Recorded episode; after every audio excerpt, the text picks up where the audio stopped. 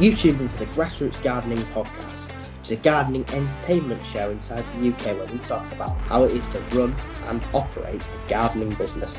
Sometimes we have guests, sometimes it's just us. Either way, we hope to keep you company while you're on your grassroots journey. Hello and welcome back. We have another very exciting episode for you today. We are joined with Ross, who is a good friend of mine, and he works in tendering. And we have heard a little bit from various sources in and around tendering, from like Facebook groups, from podcasts, from all sorts of different sources, from like the industry people's perspective on tendering. So I thought that's a fairly limited resource pool, and the guys that are doing the big, big tenders, multiple millions, and you know, trying to talk to somebody that in that level is kind of a little bit beyond where we are in terms of the people usually that's listening to this podcast. Um, if anyone is from those big conglomerate companies, get in touch. Um, but we are we deliver smaller level tenders, and it tends to be a bit of a lawless jungle out there unless you're dealing with a massive company. So I thought, what a great idea to have um, a good friend of mine on, and we'll just talk about tenders, about what he does, and it's basically if you can take any little nuggets that you can put into any sort of structure of a tender or even just a bid for a job, it might be helpful. Um, before we get into that, though, we had Jack on last week from Cut Crew. He has two days left on that Weibang competition. He's not asked for a shout out, but I'm going to give him one. Got two days, five pounds a ticket. That's all it is, and he's Absolute given a wee bargain. Yeah, he's given a Weibang Pro away. Um, we've both got tickets, so this is a stupid thing shouting this out. Yeah, But um, to be honest, I really like what he's doing, and I think we should Yeah, go for it. So hundred percent. five pound a ticket. Two days left at the time of this coming out. We've worked it out. I've got the calendar out. So if you can, please do support Jack. I don't think there's many tickets sold at the moment, so you've got a good chance. You've got a great chance anyway. Yeah. um, but just yeah, um, yeah, little shout out of Jack. So Ross, welcome to the Grassroots Gardening Podcast. Thank you very much. Um, nice to be nice to be here, and So- uh, looking forward to it. Yeah, so we were we were out at a, a cute little Italian, weren't we? Multiple people, not just us. Um, a few a few weeks ago. Um, in, uh, yeah. from the inside, from the inside, we could have been a little seafood restaurant on the coastline of Sicily. The reality was, when we got out, we were in a car park next to a Tesco, but it was a lovely meal, and we were talking about the podcast because, you know, we like to get out. We go for a meal every so often, don't we, with our friends? Um, because otherwise, I only have two conversations: one about grass and one about nappies. So it's nice to have other conversations with people. And we were just talking about the podcast, back to grass. Um, and you said to me, um, well, if you ever want anything to do with tenders, I'd be quite happy to come on. And I think it was just a flippant conversation that I went, yeah, that'd be great. Let's do that. Let's do that on Monday. um, so here we are, Ross. You um, yeah, here, here we are, mate. well, It's in um, reality, you have yeah. From what, and I'll let you get into your kind of bit in a minute. But the um, you've got years of experience in tenders with within your business, um, and I think it's a fantastic opportunity to just learn a little bit about kind of what you do and how hopefully we can try and apply it to um, our industry. So, how long have you been working in tenders? What do you do? What does a day to day look like? Um, and yeah, just tell us a little bit about Ross and his work life. Uh, well, thanks, Matt. Um, yeah, so uh, my sort of current title, if you like, is is head of bid management. I'm head of bid management at uh, a company called Tracsis. Um, and Tracsis sort of work across um, many different um, industry sectors. Primarily, they're in uh, transport, transportation. Um, so we we have a division that focuses on uh, railway technology specifically, um, and then the other part of the company focuses on uh, things like um, geographic information systems, so uh, G- G- or GIS, uh, but also um, we have some traffic data and events traffic management companies as well. Um, so a really sort of diversified portfolio of work, which, being part of the the group level tendering team, um, means that uh, I I tend to get my teeth into a lot of different types of tenders for um, a, a, huge sort of array of clients. Um, I mean, I mean, co- companies sort of quite quite big. It turns over about. Uh, I think last year it turned over about 70 million. So um, you know, there's there's there's quite a lot of um, quite a lot of tenders sort of going out the door, and uh, yeah, it's it's uh, quite quite quite varied. And um, I mean, I, I suppose uh, my, myself, I've been tendering for uh, the best part of ten years. Um, I, I I started work with uh, Tracsis, or uh, it, it, was known as Sky High back in 2014, but uh, it, it's sort of since been bought by Tracsis and changed name. Um, so since 2014, I've worked for them. Um, and um, ever since day one, I was involved in sort of quoting sort of small pieces of work, um, pr- primarily sort of traffic surveys, um, and then I, I, sort of worked my way through um, various different positions, and I, I, I started as uh, the traffic data team's contracts manager in 2016, and that, oh, okay. that was when I really got sort of, you know, in, into the meat of really really large strategic proposals, and um, I, I, went through a, a little bit of a learning curve, sort of going through that, and um, yeah. How, I, how many contracts? How many contracts were you, were you would you look after at any one time? Is it like one big one, or was it was it? It, it, very very much depends. I mean, um, in, in, different roles, uh, I, I, would say um, on average, you're probably looking at um, you, are probably handling four or five tenders at any one time. No, when you were sorry, when you were the contract manager. Oh, oh, sorry, uh, misunderstood your question. Uh, yeah, I, I think um, I mean that particular part of the business when I was contracts manager, they they they had about um, 25 sort of recurrent long-term oh, right, okay, revenue contracts. Right, uh. Yeah, so um, I mean, a lot of that was sort of the, the work I was doing was sort of renewals as well as as willing okay. winning new business. You know, um, so quite quite uh, strategically important stuff for the company. Very good. And then you moved into like doing lots and lots of tenders as you are, as you are now. I'm guessing was that the next next role yeah. contracts manager to. Yeah, I, I sort of um, I I was contracts manager for a couple of years, and then I, I, I, sort of became commercial manager as my role sort of um, diversified a bit more into the, the, the, commercial management side of, of those those those contracts. Um, There'll be lots of then... ears pricked up with the word commercial on oh, oh, no, not another commercial guy. Uh, yeah, yeah, but um, so so uh, I, went through that position, and then I became the head of bid management for the group in July 2021. Um, um, so so so about, about get, getting on for two years in that role. Okay. So, um, I guess if we kind of go right back to the basics of tenders, um, and I'm guessing that the majority of people who listen to this understand what a tender is, but I guess there'll be some kind of government rules as to size of tenders that have to go out and you know like just you just talk to us a little bit about i guess kind of what tender is at a basic level um, and stuff like that. Just kind of just for anyone that really is kind of I've never never done one.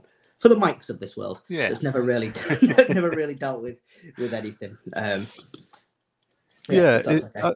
Yeah, of course. Um, I mean, I suppose a, a, tender is is is one way of um, of of um, winning some work for your business. Um, so uh, normally, um, I mean, when when we're talking about a tender, there, there's there's loads of acronyms around this that you have requests for proposals, or RFPs, you have invitations to tender, ITTs, um, but R- essentially RFQ, RFQ, uh, R- RFQs, yes, request for qualification, yeah, yeah, yeah. that that. I googled it when that came through.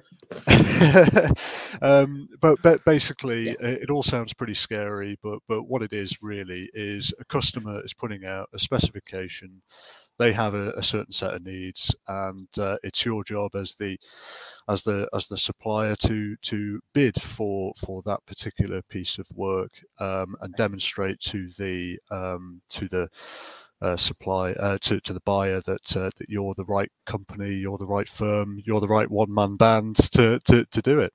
Um, and um, I, I, mean, essentially, um, when, when you put in a tender, I mean, most most sort of I mean, I mean, it's mostly sort of um, public bodies will will use tenders to to to go go for work. Although um, a lot of you, you will see a lot of sort of private companies, um, sort sort of like facilities management uh, companies, yeah. that sort of stuff. They, they they may go out for for tender occasionally uh, for for bits of work that they can't do and that that sort yeah. of stuff. Um, so, so is there a uh, certain size then? Is there a certain size where you have to, where you have to go to? Are you supposed to go for go to tender?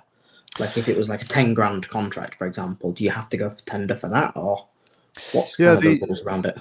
Uh, well, good good for you, Matt. The the rules have been uh, simplified quite considerably recently. Uh, like so, uh, so uh, I mean, basically, these rules only apply to public sector uh, okay. buyers. Um, so um, pr- pr- private sector companies, I mean, you know, can do whatever they want basically. Mm-hmm. But um, but but public sector, um, when, when, you're talking about sort of um, your, your, councils, uh, your local local authorities, that that sort of level, um, there, there's something called the um, quote unquote below threshold regime uh, legislation. Okay. And basically, that means if you have a contract that is an estimated value of thirty thousand pounds, including VAT, okay. um, essentially you have to follow a certain set of rules, which means you you you should go out to tender, you should um, uh, publish a a notice when you've awarded the tender as well, uh, yeah. and that, that is sort of like a transparency notice. So, say say for instance, Matt, your company wins a contract, uh, and it's for thirty thousand um, pounds. The uh, the the the contracting authority. I mean, if if it's a local council, whatever, they will um, they will award you the work, and then within a period of thirty calendar days, they must publish a a, a what's what's known as a contract award notice, and a contract award notice is published on um, public tendering websites such as uh, Contracts Finder and Find a Tender in the UK, and uh, essentially that that is for notifying the market that um, that that contracting authority has has awarded the tender. Um, it, it, does it does vary a little bit with um, central government. Central government, weirdly, you would think would have a would have a higher threshold, but but actually the threshold is lower for central government contracts. So if if you ever work for and when anyone, you say when you say central government, sorry, yeah, yeah. So um, you, are talking about sort of um, the say Department for Agriculture, right, or or the, the Department for Transport. You know, the, these oh, are right, sort okay. of cent- central government bodies that are sort of more closely aligned to the government in Whitehall in London. Right. Okay, I'm with you. Right. And, and uh, yeah, so, they don't have, you, so not nothing geographical. Or, no. Yeah. right. No. Okay. I'm with it. Right. Yes. Yeah. When, when I say central government, it's it's um it's centralised power around the the the main government. Makes sense. Yeah, makes sense. Yeah. Um, so so when you when you, when you do work for central government, the the threshold is actually twelve thousand pounds. Um, oh, okay. So um, so yeah, it's it it sort of seems a little bit counterintuitive. Yeah. Uh, but um, but but yeah, it's uh, thirty thousand pound at local level though. I wonder if um, that's because they've got um, because it's not geographical. Maybe they've got slightly more like I don't know controls in place to make sure that there's nothing being misused. Do you know what I mean? Um, yeah, yeah. It's a bit of a weird. It is a weird one though, isn't it? Yeah, I do. It, okay, it, cool. It, yeah, it, it is. I mean, there, will be there'll be reasons behind it, but yeah, I'm, yeah. I, am not going to bore, bore people. um, um, so obviously that's public sector. So there's no rules in terms of private sector. Then they can literally just do whatever they no, want. Just it's just no, poli- just an internal policy. No, it, it's it's all driven by by internal policy and internal capability to to tender that sort of stuff. Because, I mean, if if you're sort of um, uh, you, you, know you're you're a, you're quite a small business and, and maybe you're you're going in for a for a contract where where say you're doing um, you know standard grounds maintenance, but but mm-hmm. actually uh, there's a part of that contract which is which is gutter cleaning or something, uh, and you can't do mm-hmm. gutter cleaning. You you could right, I can't. you know you you could in theory put a tender out for oh i'd like a subcontractor on um, yeah okay yeah. to, to, do this for me. Um, but re- really you're not you, are not going to do that in practicality um, 90% of the time. Um, 90% why, of the so time why, probably... why, would a private why would a private company do a tender? Um, what would be the, the primary reasons that they would because it just seems easy. Like you know, if it was like I don't know, five grand contract, there's a lot of five to ten thousand pound contracts within the within our industry. Stuff like care homes and you know, like large hotels and stuff like that. That they're kind of, I guess, that within that range. Why would they do that rather than just like googling it, googling a it's, supplier or something? It, it's sort of I, I mean mo- most private companies will have a they, they will have a list of approved suppliers if you like for certain yeah. different types of services mm-hmm. um, and um, I, I, mean you, you you'll see sort of very low value i mean it, it, there's not a lot of value in in them sort of put, putting something out to tender, they they they'll they'll just go to someone that they know. But um, as as the value sort of increases and as the risk increases in delivery of of, of that service, um, it becomes more and more sort of attractive to go out okay. to tender because essentially you can um, you, but by by doing so, you, you can bind the uh, the supplier into a a more stringent sort of uh, c- contractual arrangements for delivery of those services. Um, it's easier to to monitor sort of what they deliver against the scope and the specification that you've set out. Um, that, that, is that, is that a very nice way of saying keeping the riffraff out? Uh, yeah, yeah, it does keep the riffraff out. I'm, I'm, I'm not going to lie to you, uh, well, but uh, you don't want you don't want people that aren't ready for that yeah. level to be attacking it. It's small increments, yes, but like yeah, yeah, you, of, you, you don't go from a solo gardener to taking on a contract for the NHS. No. Like it's levels you know. Um, so yeah, okay. So it's it's, it's barrier it's barriers for that as well as making it, people it, kind of work for it as well a little bit. You want them to it, want to do it. It is.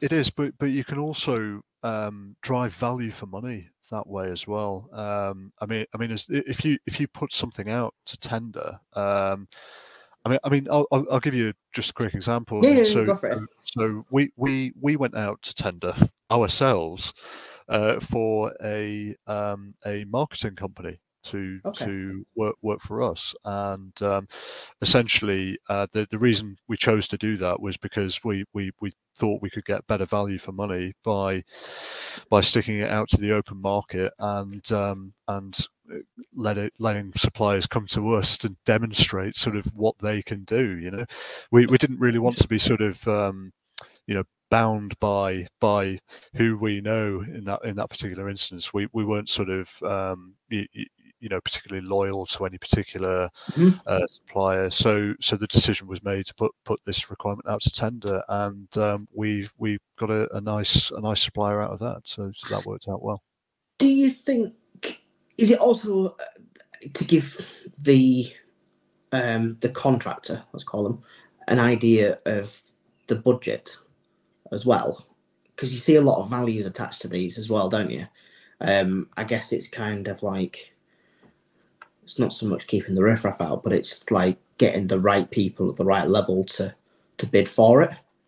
As in, like a huge company might not be too bothered about thirty thousand because they're used to doing half a millions and stuff like that as well. Is because um, I've always found it really strange that they put a value on it. Um, it's almost like kind of I don't know, revealing your hand a little bit. That's kind of what I thought at first. I kind of get it a little bit more now, but yeah. Is it, a, yeah. is it from a budget perspective as well? I mean, it, it can be it can be from a budget perspective. Um, I mean, you, will actually find. I mean, I mean, in my experience, um, the I, I, would say most of the time, the the customer who's going out to tender probably won't give an indication of the budget. Oh, okay. You, you, you, you do see you do see. Uh, I mean, it's it's not it's not infrequent that you would see a budget sort of published on a contract, though. Um, I mean that that can. The, the the thing is, is what it does is it does anchor the um, it, it you, know the, the the potential suppliers to a particular number so i mean if you're if you're really looking to drive value for money in a contract um, I, I, mean, you, you, know, there, there are pros and cons to assigning the, the budgetary value um, to to that particular tender. Yeah. Um, but um, you, you, you, know, I, I suppose um, another another way that they can use budgets is. Um, that they, they will say, well, okay, you want to tender for this contract, you've got to have a minimum turnover of 100,000 Yes, and, I've heard that before. And yeah. demonstrate that as a sort of pass-fail requirement, and um, any, anything underneath fails. You know. So, yeah.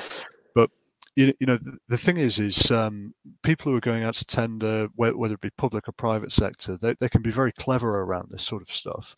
Um, yeah. and um, you, you, know they, they may well have a supplier in mind who's who's their yes. their favored supplier and you know you, you, quite often see um, sort of really weird numbers on these minimum thresholds so mm-hmm. I, you know, I think recently I saw one for um, uh, two million four hundred and forty seven thousand uh, I, I, was thinking that, that's a really weird number, yeah. uh, you know, and um, obviously you can do your research to find out which of your competitors turns over that particular number, which yeah, uh, it's uh, yeah. Interesting. It, we'll, we'll, we'll get we'll get on we'll get on to supplier led contracts in a minute because um, you know I've uh, my wife Nicola, as you know, um, has worked in tenders for a few years prior to the career that she's in now. Um, so she's told us some stories, so I've got some interesting things to interesting things to ask you. Um, in terms of um, in terms of like kind of the main elements of a tender then so obviously we've gone into what it is um what do you see as kind of like bearing in mind aiming this at kind of like zero to maybe a hundred thousand um value of contracts what do you see as kind of the usual elements in it? I guess like health and safety and blah blah blah blah blah, blah and rams and stuff like that but what do you kind of see usually? Yeah i mean if if you if you start at the top level, I mean, you, you mm-hmm. there's almost always going to be some sort of price evaluation and some sort of um, quote unquote quality evaluation and um, and the, some of the things that you you talked about there health and safety that sort of stuff um, you, you know that, that that would all sort of fit under the under the quality uh, service quality umbrella um, increasingly as well now we're starting to see um, a lot of weighting towards uh, um, sort of social value and um, and business ethics as well, um, and um, we're starting to see questions around sustainability getting yeah. Um, sort of sort of reasonably high uh, weightings, and that that's that's driven by um, UK government legislation, which which which states that um, that contracting authorities must take this into account now. In in yeah, in, so like Challenge Twenty Five and yeah, yeah, yeah. So um, so uh, uh, but but the, the the sort of lower level stuff that you'll see under the quality umbrella. Uh, I mean, you could see uh, anything from methodology statements, um, project plans, timelines, um, case studies, CVs, um, you know that that, that CV, those sort what CVs of the of the employees. Oh yeah, very very much so. Yeah. Uh, okay. Yeah. Yeah. So and, on uh, top of, uh, would that kind of come into like a staff training section, or does that stand kind of usually on it uh, on its own? It's um obviously it depends on the on the nature of the tender, but, yeah. but quite quite often uh, I find myself sort of being asked uh, for CVs in relation to uh, who's who's your project delivery team. You know, Oh, okay. Right. who's who, who's actually going to be on the ground delivering my piece of work? yeah. can- you, can- you can- seem can like a I check that they're like okay? who's turning up to do the work? Yeah, okay, that makes sense. yeah yeah so um you know you, you might you might have um uh, you know a tender that you're going for in the future matt where you know you um you you, you might be asked for cvs for yourself but also so, some of the some of the staff that work for you Okay. um just um you know it, it, it literally is you know what a check on who, who am i dealing with have they got the right experience that that, Yeah. that sort of thing Okay. Um, yeah. There, uh, any any more major elements do you normally see? Um, yeah. Yeah. Is there anything else in terms of like the, the kind of top line, non nitty gritty bits? Um, uh, the the only thing that sort of really comes to mind is um, quite a lot of. Um, I mean, obviously, you, you, you'll have seen before, you know, stuff stuff about your insurances, uh, yeah. Yeah. Yeah. The standard. pre pre qualification stuff, but but also, um, you know, uh, management systems are are sort of really really quite quite big. Well, cer- certainly in our industry, um, Okay. I mean, we, we're quite often asked for evidence of, you know, have you got a quality management system? Have you got an environmental management system? Have you got a a cybersecurity uh, uh, certification? You know, that that that sort of thing. I mean, obviously, yeah, there's there's all, all sorts of stuff. So Never really actually considered the, G- the GDPR element of um of, a t- of tendering in our. I mean, I'm fairly naive to this, so it shouldn't come as that much of a shock that I'm surprised. But the um, yeah, okay, yeah. So would that be Yeah. something just if you let's call you a freelancer for a minute for a small landscape gardening company? Um, would you recommend putting kind of GDPR style stuff into a into a small contracts in into a tender? Would that do you think that would kind of help sell the business? Would that be something that they would be interested in? Do you think? I know it's I know it's circumstantial, but Uh, well, well, fir- fir- first thing, uh, mate, I, I would say is um, GDPR applies to everyone. So I, I would I would absolutely encourage everyone to consider uh, any legislation uh, that, that I think that's out yeah. Sorry. So what, what But- I mean is that in- I don't mean terms of- like yeah, people's yeah, phone numbers. I mean, like in terms of like how to demonstrate that as a process, because obviously, like customers' details are kept on like a CRM or in a kind of, you know, theoretically in like a locked diary in a locked box or something. But it's demonstrating that to the to the potential supplier uh, customer that you would, yeah. I guess it's a management system, isn't it? I guess or a form of because it's information management.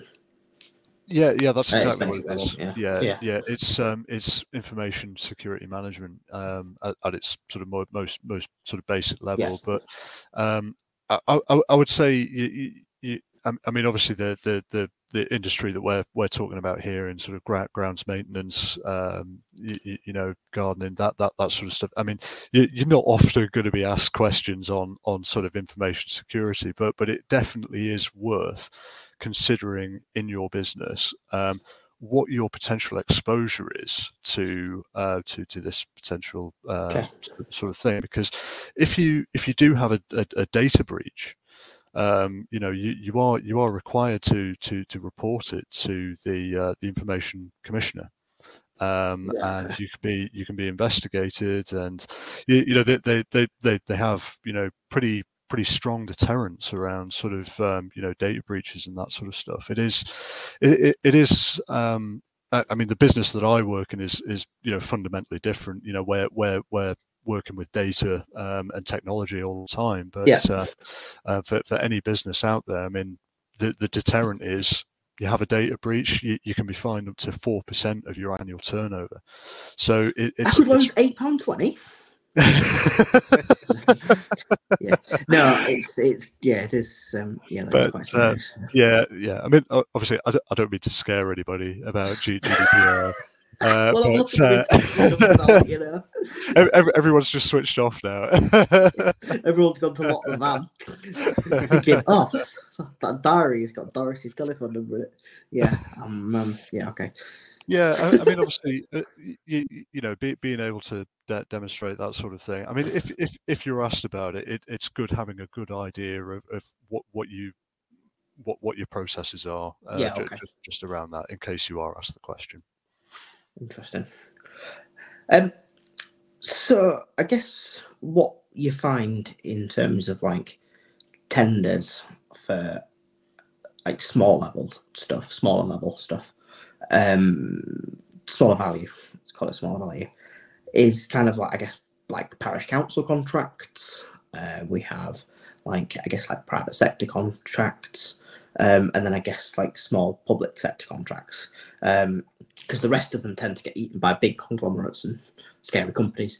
Um, in terms of that, then, obviously, facilities managers, um, which is something that we deal with quite a lot, and parish council clerks and stuff like that, they, they have favourites sometimes.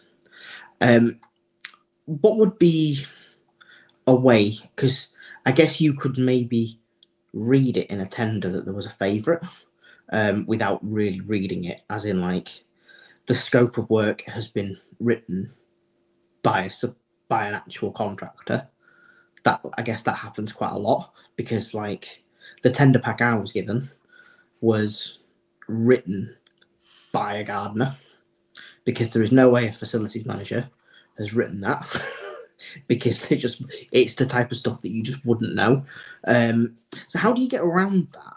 I mean, you might not be able to, but what what would you say would be a good way to kind of sell yourself, like including like in something that's a tender? How would you kind of try and get around that? I mean, I mean that that that sort of scenario, you you're always you're starting on the back foot, right? Hundred percent. and um, it, obviously tendering from from that position is is is really difficult, but Yeah. it is it, it's it's not impossible.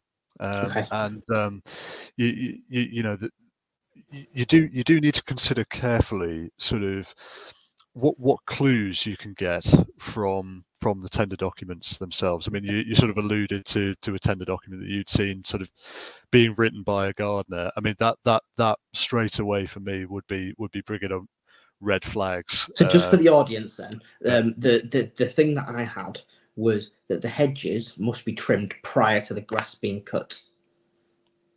Now, you're looking at me saying, "Why the hell does that matter?" But obviously, it's from a debris perspective because they don't want clippings after the lawn's been done. They want the clippings to be done and then anything to be hoovered up by the lawnmower to leave a nice finish. Facilities managers are not going to know that kind of stuff. So that was like one example of the tender document that I wrote. Uh, I've um, I've been handed, and it's like clearly somebody's written a scope of works for this that is a gardener, um, and I guess there'll be loads of other little things, but that was just the one thing that stuck out. Um, Yeah, uh, I mean, it's that's a really good example. Um, you, you, you know, you, you you literally get all sorts in Yeah. in, in these things, and and so, so something that you've you've got to remember is that um, you know the who who your audience is at, at the other at the other side, and you you, you can you can sort of um, you, you know you, you- you can really tell when a, when a tender document is sort of copy and paste, you know? Mm, and quite quite often when you when you start doing um, tenders and you and you work on a few tenders and you know you'll see a contract that you know you bid on last year and you'll see the same tender come around and that Mhm. sort of thing. So you you you get to notice patterns uh, over a period of time. But i mean, I mean in, in terms of your question around sort of um, how how do you move yourself into a more favored position with the with the customer Yeah. the, the thing you've got to remember with with with tendering is that tendering is sort of it's like the checkout right in a in a supermarket okay. so you sort of the, the the hard work is almost done before you go to the checkout i mean when when, when you're a customer and you walk into a supermarket you pretty much know what you're going to buy yeah? Yeah. Um, and by, by the time you get to the till, you've got a basket full of stuff, and um, 99% of it will be, well, well, if you're really disciplined, 99% will, will, will, be what, what you what you thought, but you know, might might be fit for some people, it might be 50%, whatever.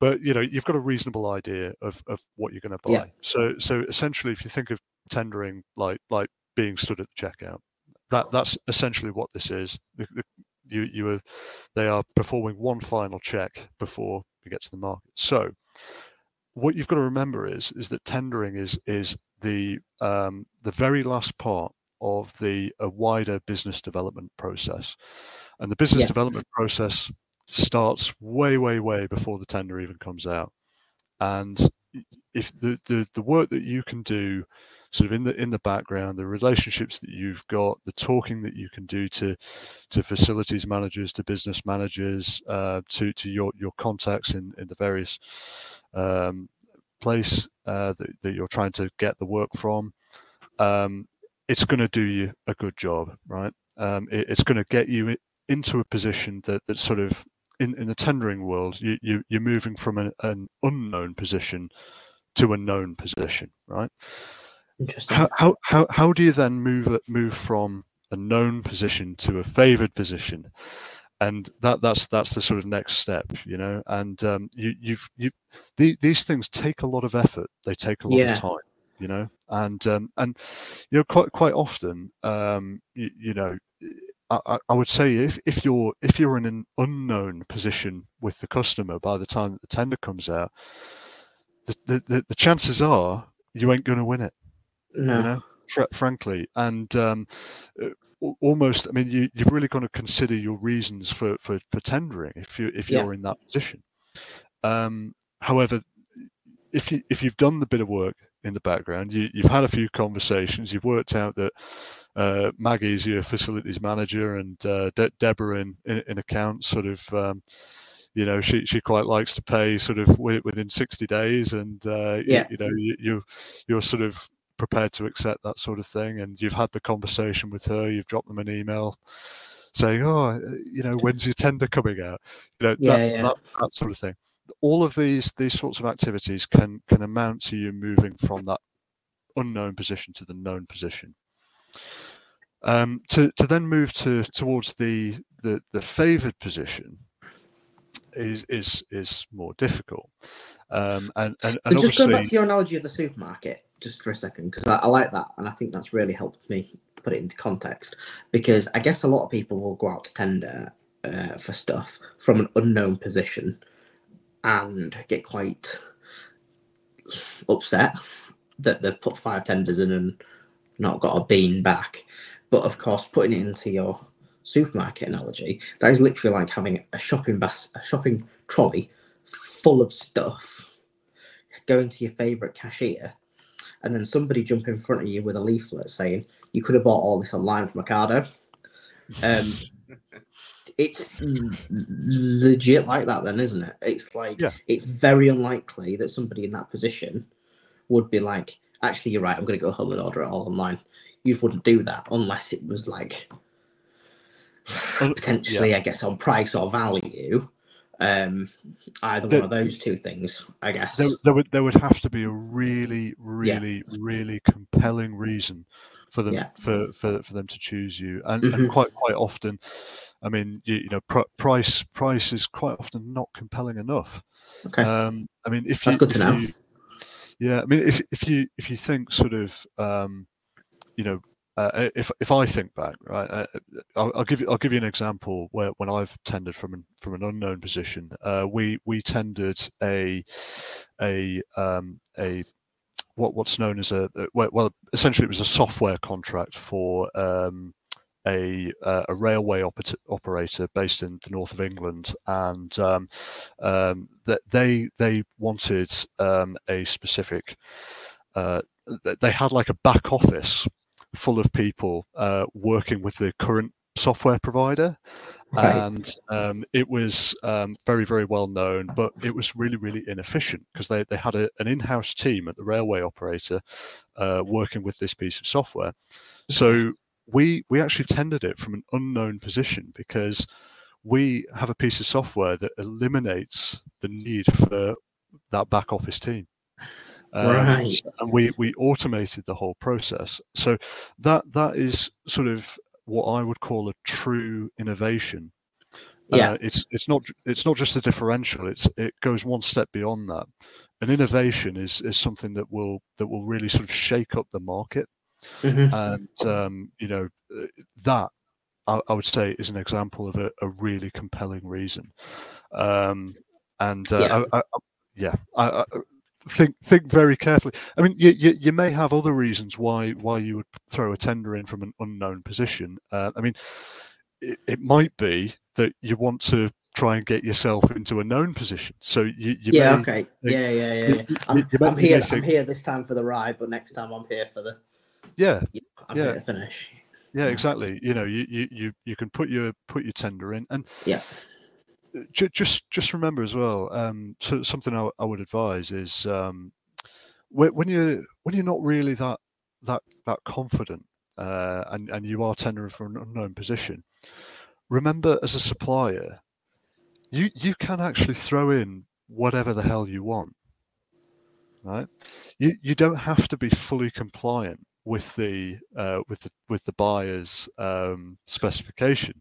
You know, Good lord, I'm gonna get comfy for this one. Sorry, go on. yeah, yeah. So so the, the, the, the, buyer will say, right, well, give, give me a a a methodology statement that's ten pages. I want CVs from from three of your staff. Um, I want uh, a full health and safety plan. I want insurance. Blah blah blah blah.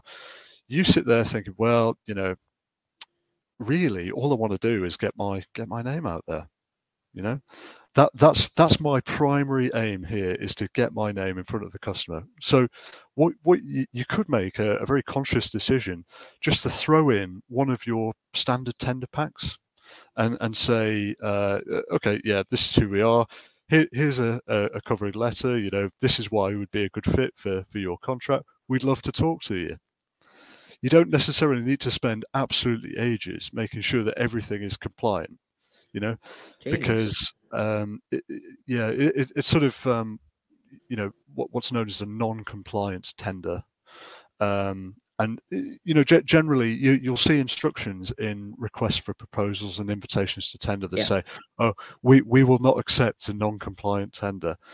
Um, i mean good practice is if you can you know do, do try and submit a compliant tender but um, you can also submit a non-compliant tender which, which says well, well actually you know you, you actually I, I think you know instead of cutting the hedges first what you should do is is um, take out all the weeds first you know okay. and uh, so i'm going to propose i'm going to take all the weeds out uh, and then i'm going to build a new garden shed in the back and then uh, and then i'm going to do the hedges and this is the reason why and here's an executive sort of summary telling you what my reasons are behind that so here's your compliant proposal this is you know this is how much it will cost to do it that Yeah. way here's the non-compliant proposal which actually mr customer will save you a lot of money and it'll save you a lot of hassle you know so you, Interesting. you can Okay. think about it in many many different ways Yeah, Uh, yeah, yeah, yeah.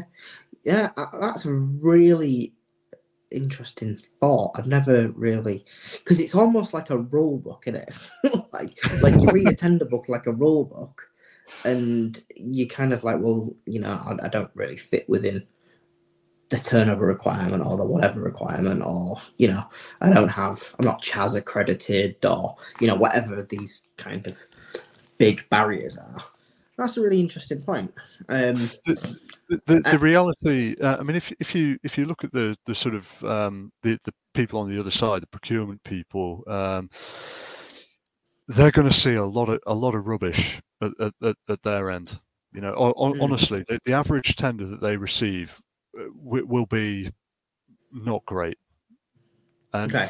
and and and if you if you sort of bear that in mind when you're when you're thinking about what you're going to submit um, it, it might be that your standard tender pack with with a nicely worded letter that says well actually I, i've really thought about your specification and i think you you might want to do it this way because it'll save you money or it'll save you time or, or hassle or that sort of thing um, you'll be surprised how often that works Yeah, that is, yeah, that's a really interesting point.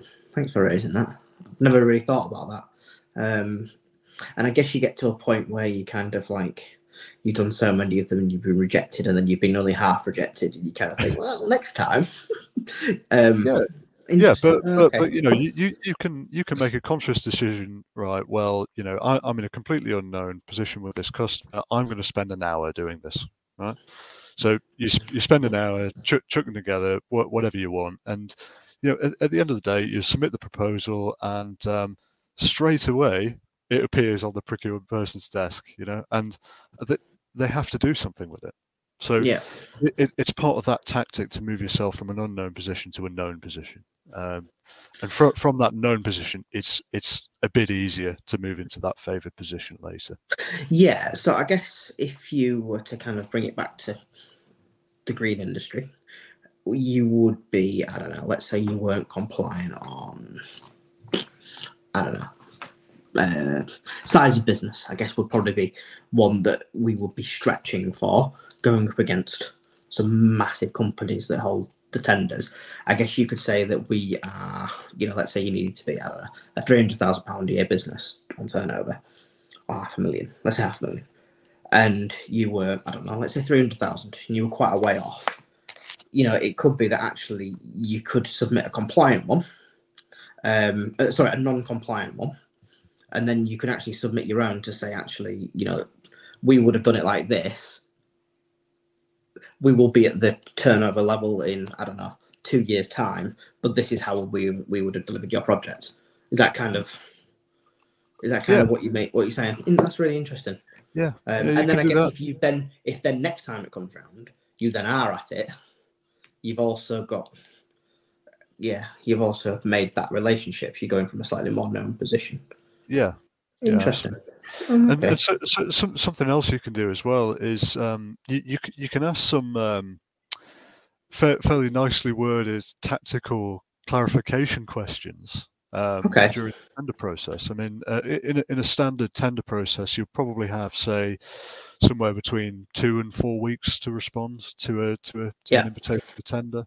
Um, almost always there will be a way that you can ask questions of the uh, of, of the buyer. And you know you, you, can ask them if they, they would accept a tender for a, a reduced scope or um, you know we, we've noticed item a in table a says that we want you to cut uh, the the grass first instead of the hedges. And we think that's that's that that's a bit silly. So um, can, can you clarify why that is that that that sort of thing? Okay. Um, and and actually, you know, what, what what normally the person on the other end, um, un, un, unless it's sort of, um, no, well, I would, I would say the, the person on the other end normally is is someone who's not actually going to be involved in maintaining the service later. Yeah. Okay. Yeah. Yeah. Um, yeah. It's a- normally it's they'll like a have pass- like it's a a buyer or a business manager, Yeah, yeah, pass-through, something like that. Okay. Yeah. Um, so, so actually, what that then does is that that forces the the person who's looking after the tender to talk to the person who is actually going to look after it later on and say, "Oh well, uh, um, business A has asked thi- this question. I'm not really sure Yeah. how to answer it." You know, so so th- that it'll cause those sorts of conversations happening in in in the background. You know, and and Clever. quite quite, quite often, you know, the the um, the, the buyers will say um, that, that they will actually make changes to the scope in response to uh, clarification questions. So it's um, it's not completely unheard of um, to do that. I mean, obviously, when- when, you do ask clarification questions, you do have to bear in mind that the usual practice is that um, those those responses will be circulated to all tenderers. So um, you, you kind of got to make sure that you word it in such a way that you're not giving away, you know, any, any part of your strategy or your position or that sort of thing. Yeah. Okay. So Yeah. do- do, bear that in mind when you're asking questions, uh, for sure. Interesting. I guess if you were a, is it usually the procurement team then that would do, that would be in responses usually? Yeah, I, I mean most um, mo- most local authorities have in-house procurement staff that look after you know not not just sort of grounds maintenance uh, contracts. They they they look after a, a wide array of different sort of um, contracts. You know, so the the thing is, is that person on the other end is very unlikely to be a technical expert in, Yeah. in your particular field. Yeah. Um, so um, so yeah, that, that's I- kind of where it I guess they've got a very big vested interest in getting the suppliers tender in because Yes. you don't want to turn around to your manager or the person or the director that's asked you to go out to tender for this and go, actually, only one person entered. They'd be like, well, hang on, what have you been doing? So they they must have quite a lot of if they if, unless they've got several going out, they must have quite a that feels like it would be quite a lot of stress Ve- on ve- that very, person. yeah, very, very much so, Matt. And um, so something I would advise all of your uh, your listeners is if if you see a a, uh, a pre-qualification questionnaire, right, and and you you see Yeah. you see some ridiculous requirements for insurance or uh, 20 years in the industry or Mhm. so, something something really daft that you just think oh you know we don't make that you know Yeah. uh, is, it worth tendering from a procurement perspective you, you're absolutely right they are motivated to get your tender in Yeah. at all costs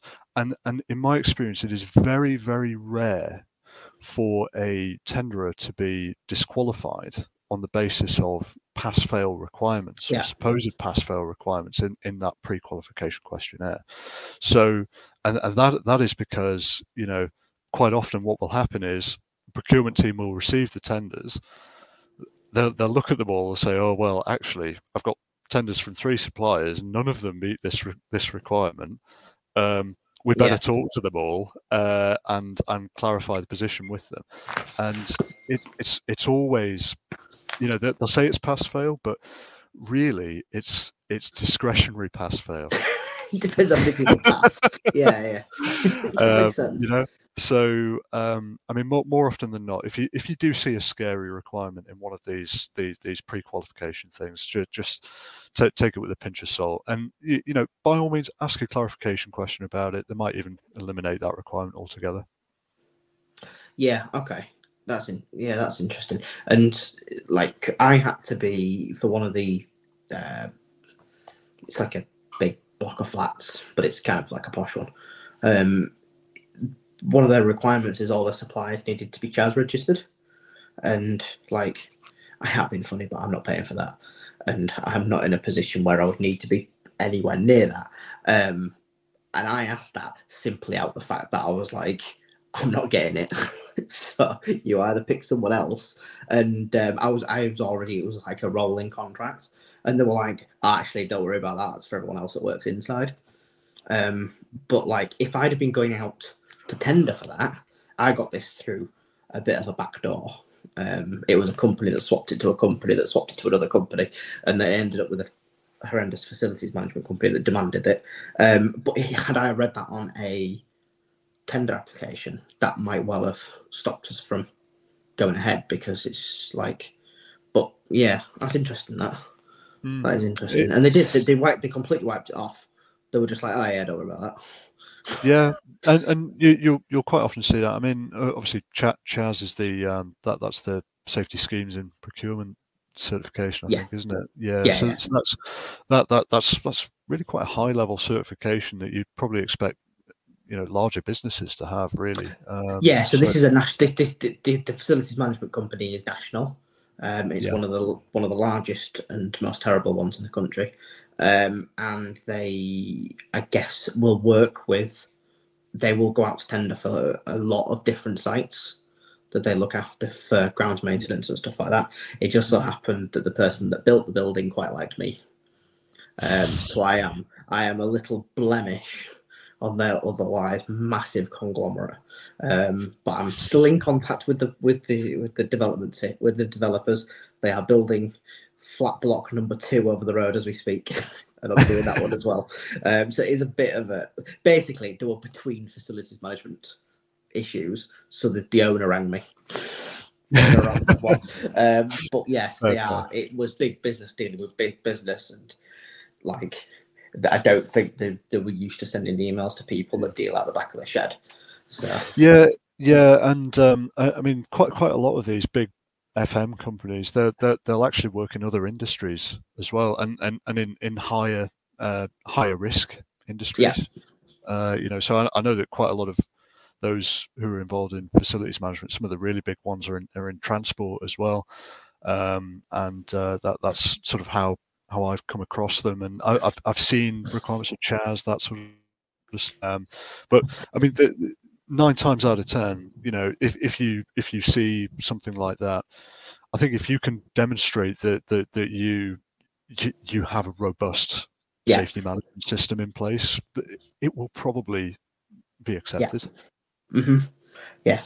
Everyone loves a rule until you can't facilitate it. Um, but, well, well, you break break the rules at the right time. Tactically. Ask about it first. Awesome. Right. So, tell us a fun story about the world of tendering.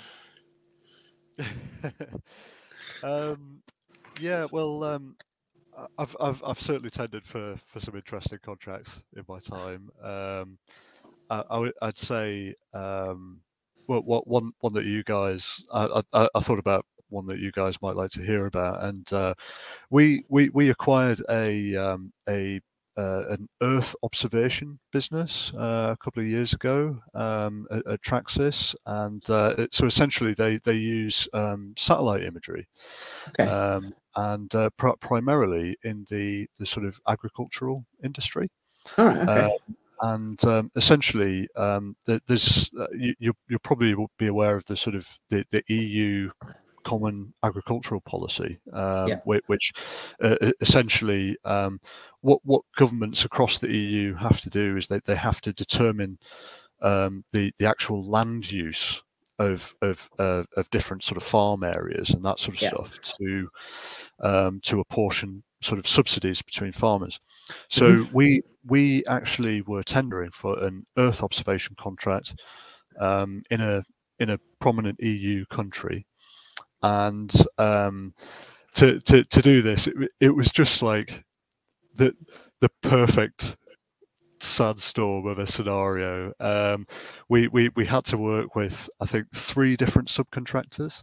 Uh, th- those those subcontractors were were based in uh, other EU countries. So we had we had one in sort of uh, the Netherlands, we had another in Slovenia, we had another in Austria, so there, there, there are a bit of sort of language barriers between yeah. us and the subcontractors. Um, we, we, we had a sort of three week turnaround period, which sounds quite a long time, but but actually when, when you when you're answering uh, 50 quote unquote high level questions, um, providing CVs for more than 15 members of staff, every single one of those CVs requires three years of experience for each member of staff, and, and each member of staff needs to have a related degree qualification uh, to, to be compliant.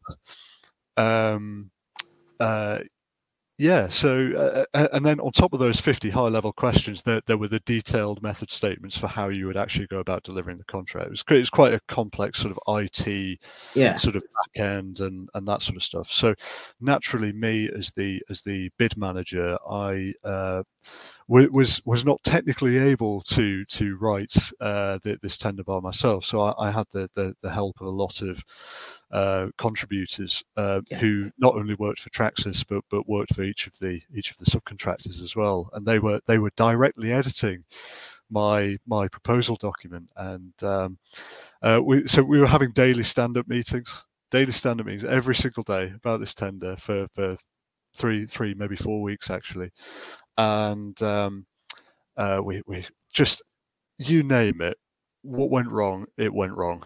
Um, even up until the sort of couple of days before the submission, like I, I was I was going through the whole thing, and uh, I was just thinking, there's just a load of red lines in this submission. There's a load of comments. You know, pe- people aren't answering the questions; they're just commenting in, in the document. So, um, and then um, a couple of hours later, the uh, it, it, turned out that um, the file had sh- uh, corrupted on SharePoint. Oh, Uh, so uh, basically, I, I had to put in a call to each one of the uh, the subcontractors in Netherlands, Austria, and Slovenia to tell them to stop working uh, on the document to to to exit it, so we could roll it back to a previous version. Um, and uh, yeah, it was all it was all a bit of a nightmare. A couple of days before submission. Um, so eventually the thing went in and uh, after a sort of uh, fairly, fairly angry phone call where i sort of said to everybody right stop commenting in the document just put the answers in. Um, it sort of all, all went together went in that sort of thing. And then um, we, we got a uh, we got a letter uh, three three weeks later that was preceded by a phone call uh, and it was from the uh, the, the procurement team at uh, at this uh, major EU country's agriculture department, and um, uh, the the guy the guy says, um, uh, "Well, you've um, your tender's not compliant," and uh, he, he says. Well, uh, we, we've actually identified that um, you know you've you've got these two people in your in your tendering team that that uh, in in your CVs they're they're technically not compliant with the specification.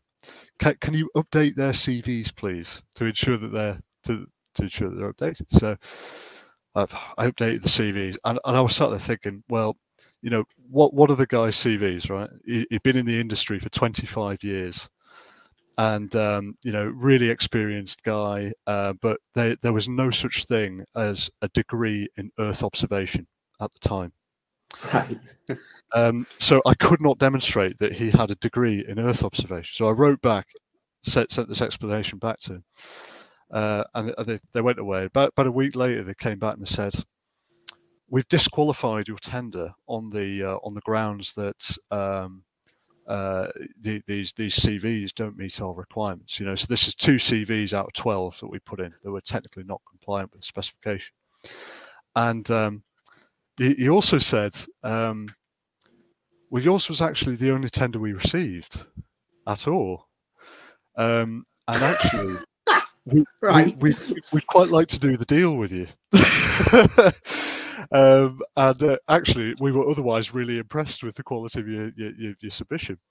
Um, so we had a meeting uh, with with, uh, with with this guy, and um, we we did a we did a deal in the back room, uh, which which awarded this contract for circa four million euros, and um, uh, a, a contract award notice was put out publicly that said uh, this contract was not awarded because they didn't receive any uh, any qualified tenders.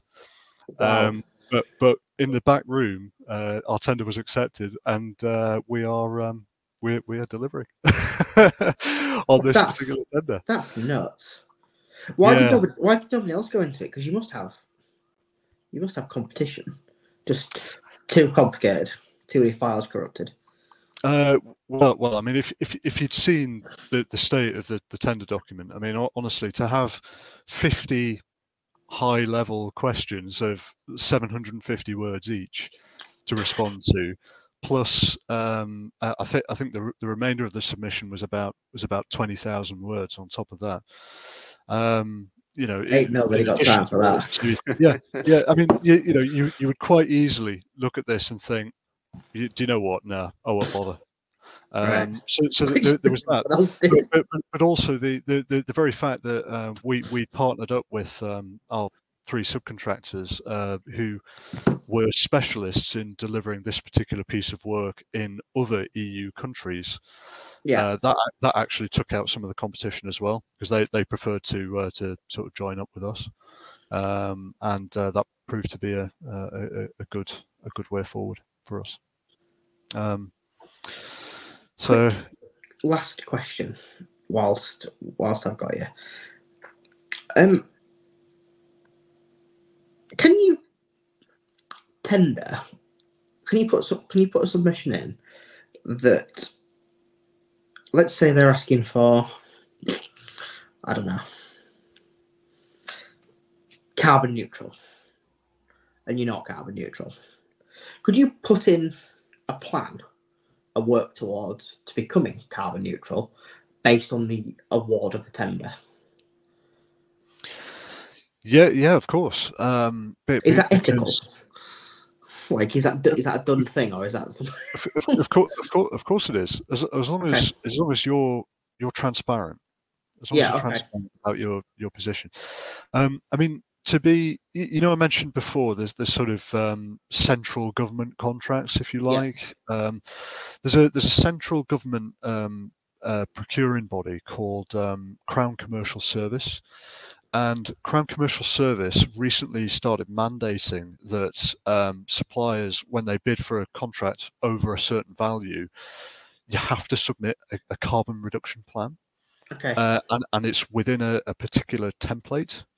So, so there, there, there are loads of templates out there that will that will um, show you how to how to structure your carbon reduction plan.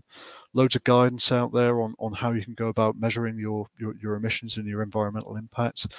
Um, I mean, obviously, you, you've probably heard that the UK government's um, carbon neutral target is to be net zero by 2050. yeah.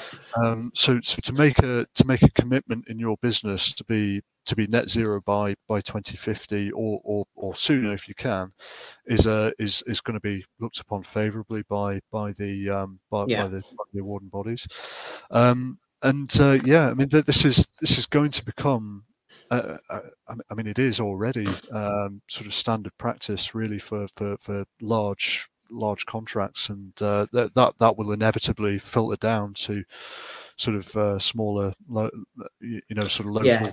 procurement So well. I guess the, you know, like we would put into a tender. I don't know if it was something in and around kind of corporate responsibility. We would put something in around I don't know maybe battery usage over petrol for the equipment and um, stuff like that. But let's say they wanted to go really, really hard on it, um, and I guess you could then put in I don't know planting schemes and stuff like that, electric vehicles, and but if you didn't you didn't want to have all that stuff unless you got awarded the contract because it's not you haven't got anything existing where that would benefit you. That's okay to kind of put that in as a, as a plan. I mean, Yeah, it wouldn't be quite of as good as somebody else that's already doing it, but that's kind of would that be compliant? Do you think in most cases? Yeah, I mean, I mean, in, in many ways, um, I mean that that's something you could write into your methodology statement, or or Okay. e- even if if they, if they ask you about um, added value, um, I mean that, that that is something that I mean you award this contract to me, I will do X and Y. Um, Okay. You know, uh, that that's that's a perfectly valid way of way of way of looking at it. Yeah. Uh, so, so something something I probably would would advise is, um, I mean, there's there's a lot of sort of, uh, I think, pe- people are approaching this sort of issue in in, in the wrong way, um, and and to to really. Um, you, you know, and, and, and this this goes for procuring bodies as well. Uh, quite quite often, what what they'll say is, "Oh, wh- what social value are you going to deliver for my particular contract in my particular area?" Right, and that that in a way is kind of it feels like a strange way of going about it because Yeah. Actually um, you know if, if you want to impact upon sustainability it's not it's not just about the environment. It's about social issues. It's Yeah. about economic issues. You know how, how can your business continue to turn a profit right? Um, and by turning a profit you're contributing to economic prosperity in that area. You're reinvesting um, you, you know it, it is actually that profit that drives delivery of environmental and, and uh, sort of social values as well Ah, okay. so if you think about it in that in that sort of more holistic sense from sort of E, S, and G, environment, social, governance, um, that that that's that's a better way of looking at it than just oh I'm I'm doing this just to be a, a corporate citizen, a good a good corporate citizen. You know, really have a look at your business and think how can I do something that is really impactful but also you know it, it- it's not just impactful on the community that i serve but it's also delivering good returns for me and and delivering good returns for my business because that that sort of your your continued ability to turn a profit and to generate a higher profit can be driven by that social activity that you're doing. You know, I mean, if if, if you go in and you you talk to, um, uh, you know, uh, I don't know, apprentices at college, right? And and you, you do that four times a year, and you know you use that to to drive recruitment and drive uh, people into your business and give people jobs. That's a really really strong social um, sort of Yeah. sort of art, social sustainability. Um, you know, rather rather than sort of making token gestures. You know. So Um, you're just again bit thick. So you're saying that by being in business, and these are the things that we do in our business, and you are supporting our business by being awarded this contract. Stuff like the social and um, economic um, benefits will be achieved because we are in business and this is what we do, rather than this is what the contract is and we will do X on rewarding the contract. It's we are doing this type of thing anyway. Is that kind of what you mean? Or have I come at that not, re- not not really. No. okay, Uh, uh, I'll shut up and let uh, what what what what what I probably meant was, was sort of um, if if you if you think about holistically in the in the UK, sort of how much the government will spend on um, environmental protection, right? Yeah, I, I, I have no idea what the figure is. I, I've, No. I've seen it somewhere, but but it's it's a very very large number, right? Um, but if you if you think about the spending power of business on um, the, these these sorts of issues, or on environmental Yeah. and social governance issues, it absolutely dwarfs government spending. Um, so, and and the money that's available to to go into tackling social issues and to tackling climate Yeah. related issues and environmental issues. But but to, to, to be able to spend that money, business has to make a profit. makes sense. And- yeah, I get. I'm with you now. By I'm making you. profit, it, it makes it more Yeah, scalable. yeah, yeah, You- no, I'm scale the the, um, the the the the actions that you do and support longer term. You know, if you're if you're sort of yeah. I, I, won't- Sorry, I was a little bit behind that. I'm with you now. I'm, I'm Yeah. with you now. I think I went off on my own thought trail. And that's awesome. Well, what a wonderful way to end the podcast. Thank you so much for, for coming on. thanks I've really, really enjoyed it. Um, and um, I'm sure there'll be a great deal of value that we can get that people have got from this episode. So thank you, Yeah, Ross, very thanks for coming on. No, th- thank you guys. Pleasure to come on Yeah. and uh, hope to uh, hope to see you again soon. Thank you for tuning into today's episode. If you would like to share your grassroots story, then please be sure to email us at thegrassrootspodcast at gmail.com and we'll be sure to get back to you and hopefully get you a scheduled slot. We'd love to hear your story. Alternatively, if you've enjoyed today's show, then we really would appreciate a well worded five star review on whichever platform you tuned in from.